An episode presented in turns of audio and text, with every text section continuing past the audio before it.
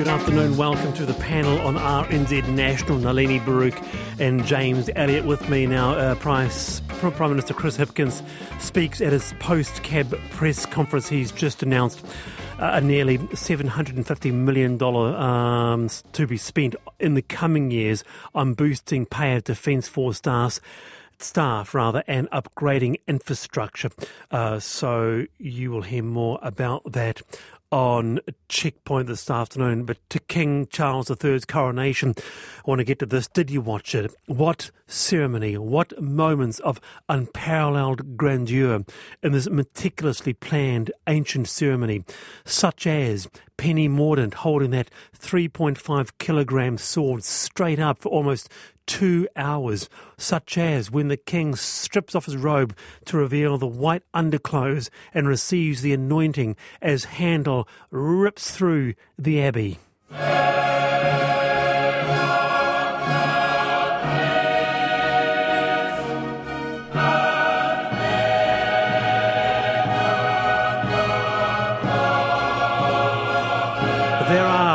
Many moments on planet Earth that compares to a British royal coronation.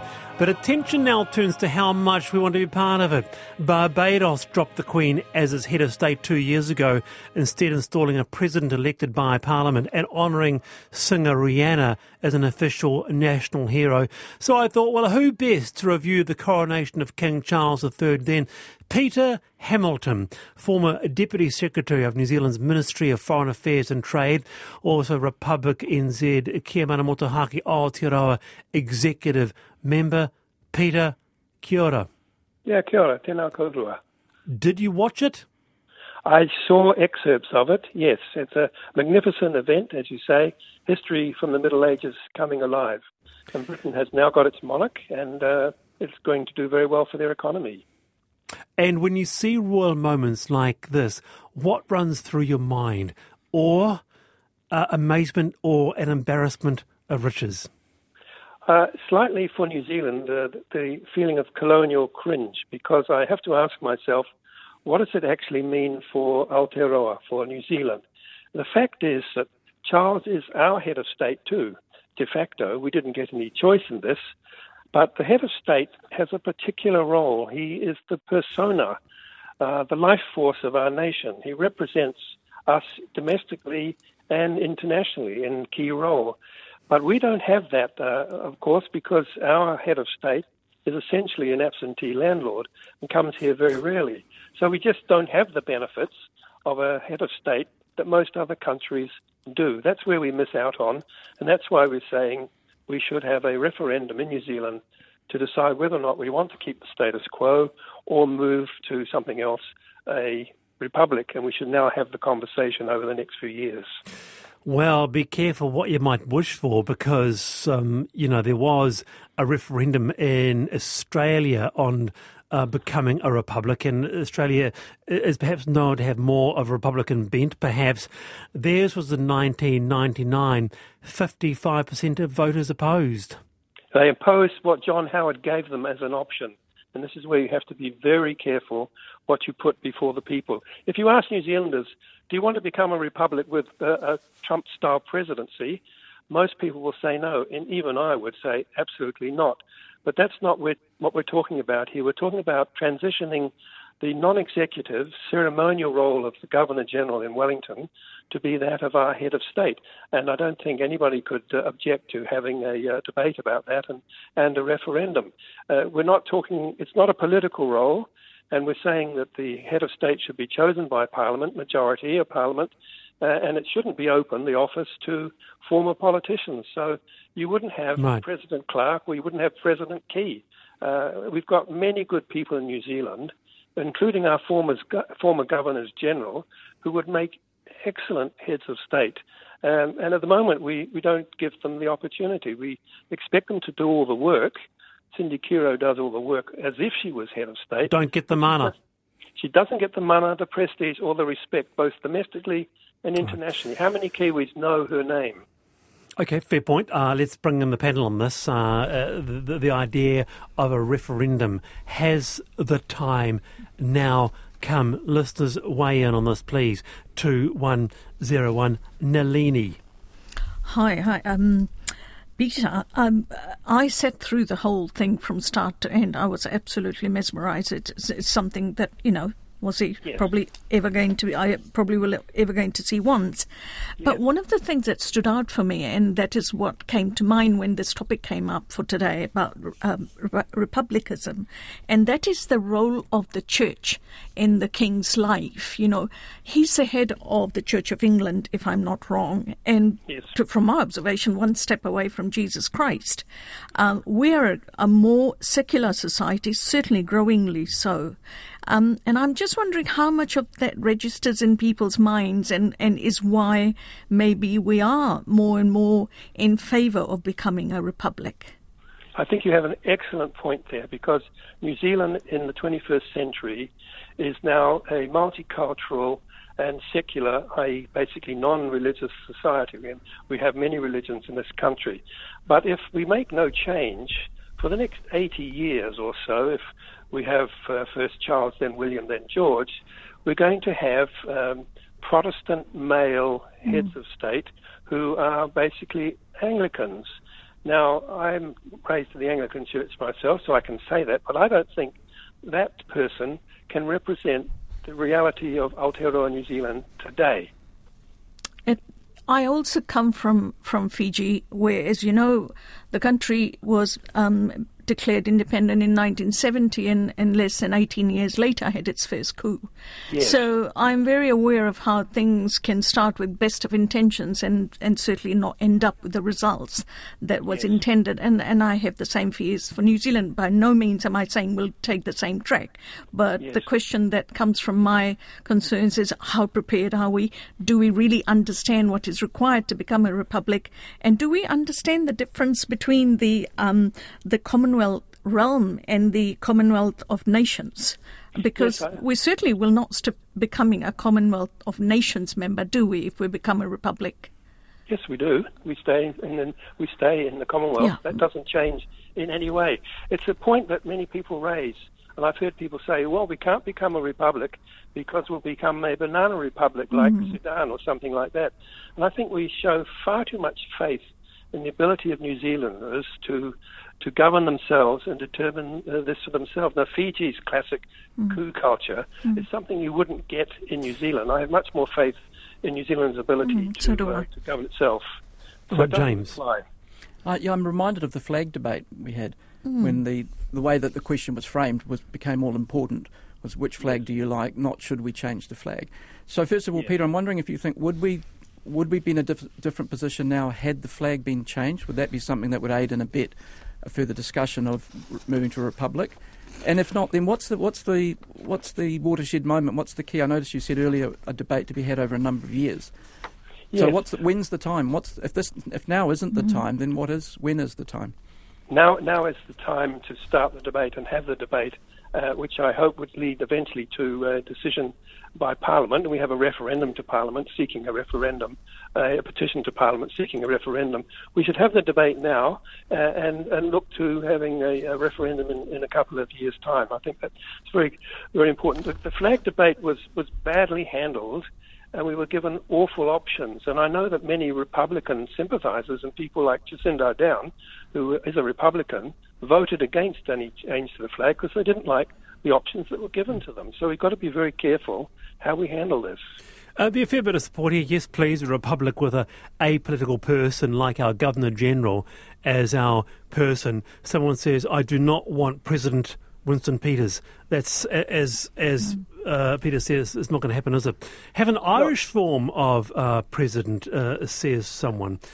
Um, yeah, so, uh, but finally, uh, Peter, Prime Minister Chris Hipkins said on BBC that we have a system that works quite well at the moment. Is it perfect? No, but there just hasn't been a groundswell of support, and that groundswell would have, of support would have come for this issue, particularly after the Queen's funeral didn't happen.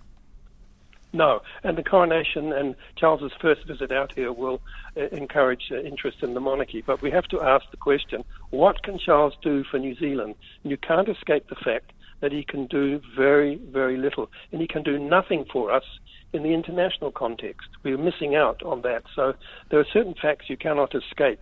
Uh, of course, the status quo appeals to many people, uh, but I don't think the status quo reflects who New Zealand is going forward into the future.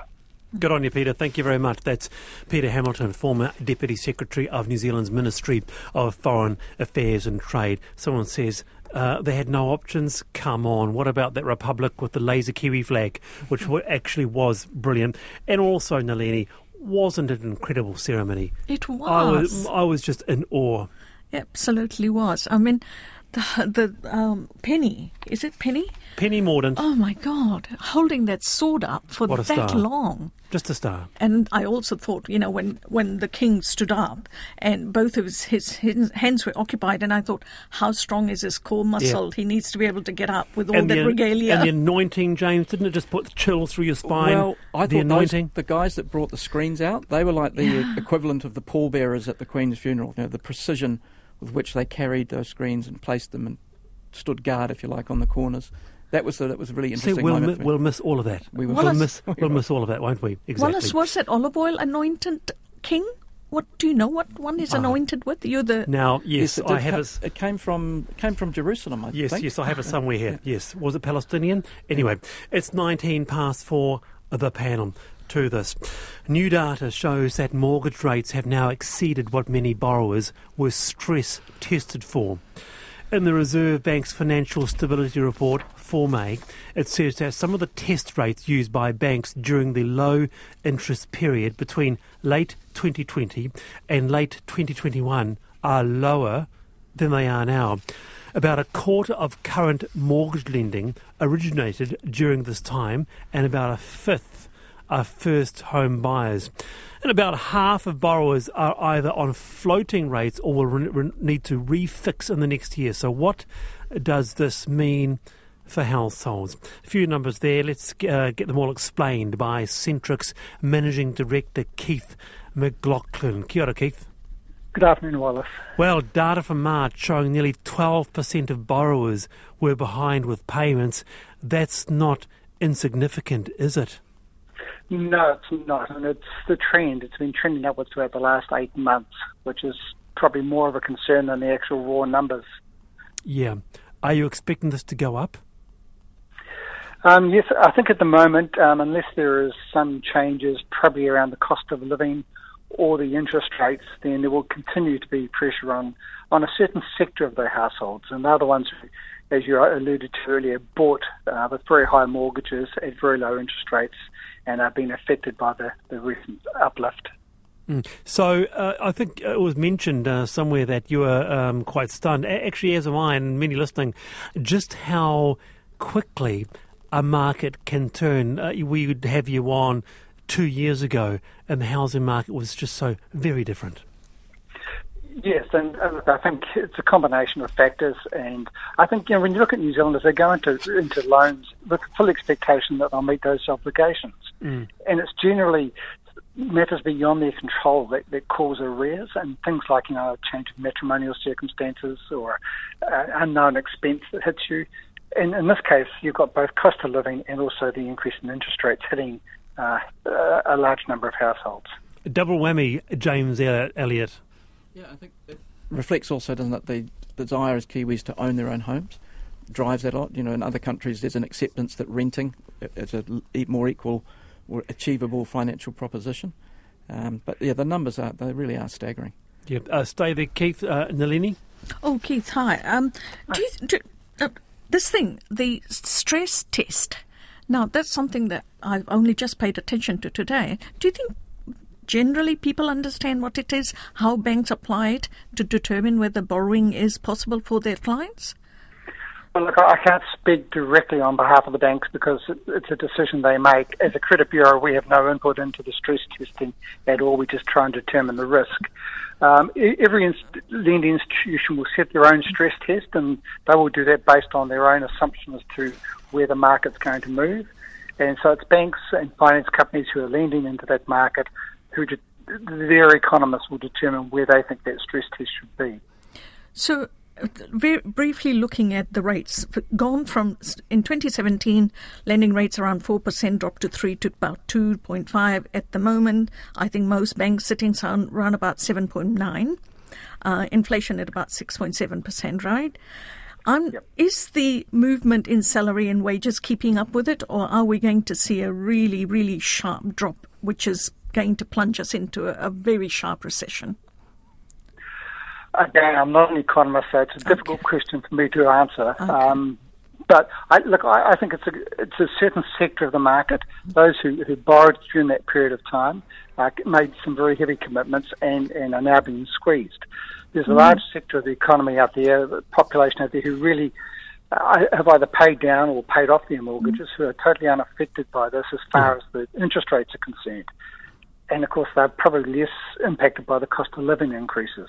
Although you're saying, I was going to jump in here, Keith. The other mm-hmm. aspect, though, on this is it's not just the mortgage, is it? Because mm-hmm. um, this, I mean, this is this is a big number. Four hundred and twenty nine thousand households now had some form of missed payments, be it personal loans, car loans, or the mortgage.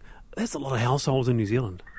It's a lot of households, and uh, you know if you go back to 2017, the arrears were tracking down very nicely over a period of time oh. because of responsible lending and because of um, more credit information being available and better decisions. But the last eight months, that trend has reversed. So yes, um, and, and t- people tend to pay their mortgage or their car finance secured lending back first, and things like credit cards and personal loans that get pushed pushed out. So a large percentage of those arrears do relate to non-household lending. Very good, Keith. Kia ora. Thank you for your time, uh, as always. That's Keith McLaughlin there, the Centrix managing uh, director uh, there. Uh, so it's certainly not uh, uh, not welcome news as arrears, mm. missed payments trending up. James. Yeah. Well, and there are some options for banks. You can have a re- possible restructure of the loan. You can shift to yep. interest only. You can Good have point. an extended term. So there are there are things that can at least be considered. If yes. the banks are willing to. If the banks are willing to. Yeah. Oh, absolutely. Yeah, it's a, I mean, what, dialogue. Yes. As a small business owner, I can tell you this much: the war in Ukraine has put our cost of goods up so much. Has it? Oh yes, packaging. You know, any, anything you're importing, shipping costs, the cost of products itself, uh, packaging your bottles, your tins all of that comes down to us, and we're the ones left with basically holding the baby because there's only so much my customer is willing to see in as price increases. So, and a lot of these mom and dad, we're, we're, a, we're a country of small and medium sized businesses.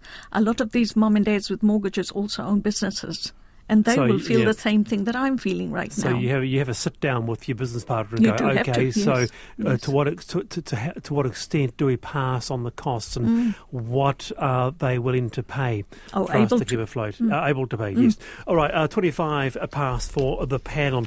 Uh, a life changing moment. Famed chemistry. This really got me. This one. Famed chemistry laureate Benjamin List on the meaning of life has gone viral. A rather profound meditation on the meaning of life that we might desire to attain objects, cars, shoes, but if you've ever faced a life threatening situation, just the ability to breathe, a coffee in the morning, is such a blessing. This almost dying in the ocean and almost losing my family, right? That really for several months sort of fixed me in, in that I lost the this desire for recognition that people cite me and that I get an award and that finally my great um, understanding is appreciated by the world, right? I completely lost it. So it got me thinking What's a moment that changed your life? It could be profound, could be tiny. Why don't you email me at the panel at rnz.co.nz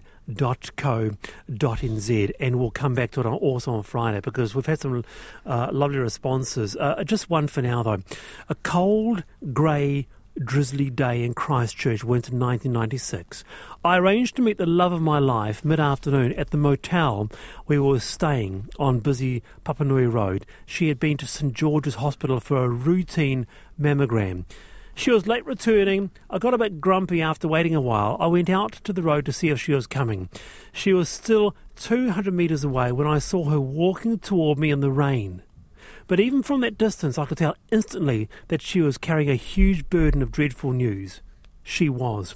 Life changed in that instant. We met, we embraced in the middle of Papanui Road, oblivious to the traffic and the rest of the world around us. We were consumed by love, fear, and the realization of what lay ahead of us. It was all a long time ago now. She's long gone. I'm still here. But both our lives changed in that moment. That's Extremely powerful. Very, how, very powerful. How about that? Yeah. I don't have one of those moments. I can't really trace anything back to a significant moment. I can appreciate how that can be for others, but yeah, I don't have one of those life, life affirming or life changing incidents that I can refer to. More like the little random ones, I think. But that is, Nelly, that's just, it's such a visual representation of life changing, eh? Yes. You know, you see your loved one walking down the road, you see, there's a, you see on her face that there's something really not right, and you hug it out in the middle of Papanui Road. Mm. Yes. I was very, very young when I was taken to the hospital to see my mum, who had um, who was in coma.